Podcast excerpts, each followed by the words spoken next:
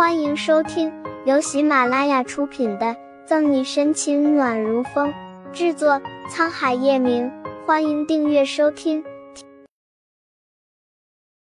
第228章，家里都快成人工智能厂了。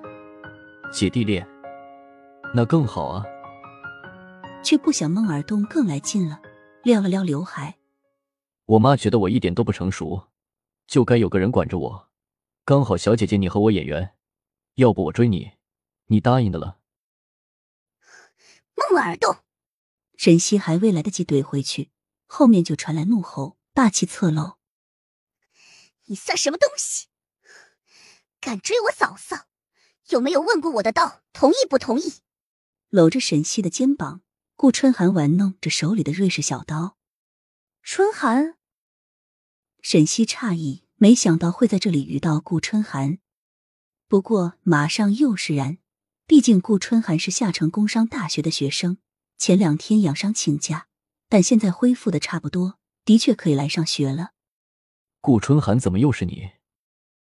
孟尔东的脸马上垮下来。整个学校乃至下城，甚至全华夏，孟尔东最不想见到的就是他面前的顾春寒。别看她只是个比他小的女孩，真要比起社会来，她比他还真的是有过之而无不及。怎么又是我？顾春寒的嘴钉在阳光折射下带着寒光。我倒是也想问问，怎么又是你？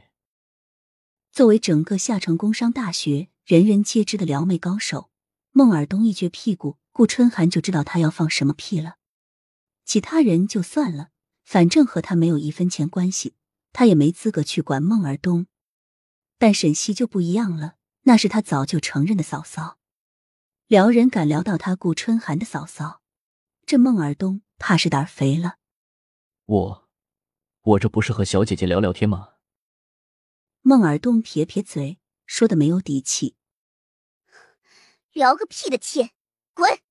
顾春寒翻了一个白眼，一脚踢在孟尔东的小腿肚子上。顾春寒你！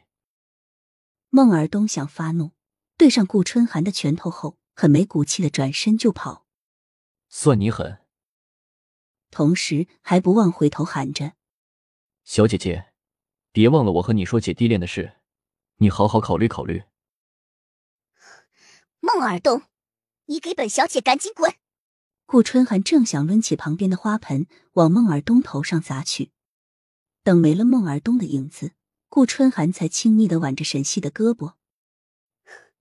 嫂嫂，你不是出任务去了吗？怎么来我们学校了？沈西莞尔一笑。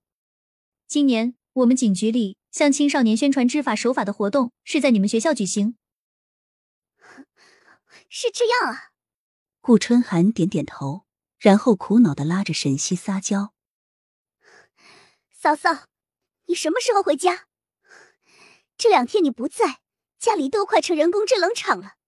回想着这一个星期的遭遇，顾春寒就打了一个冷战。若不是这样，他也不会提前来学校。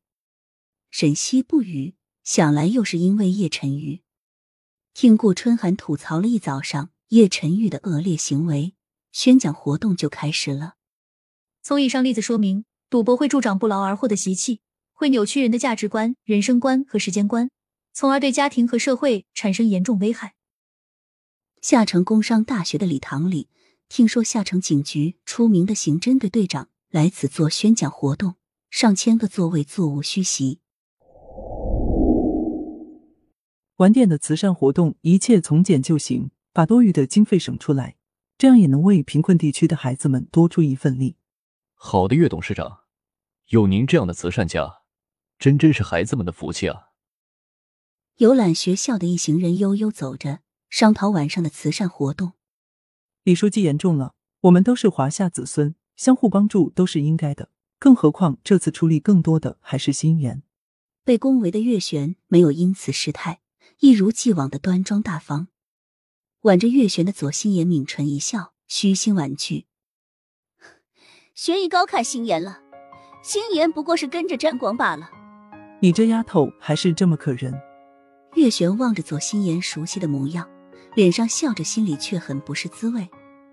如果她当年没有死，那他们的孩子应该也会像左心言一样吧？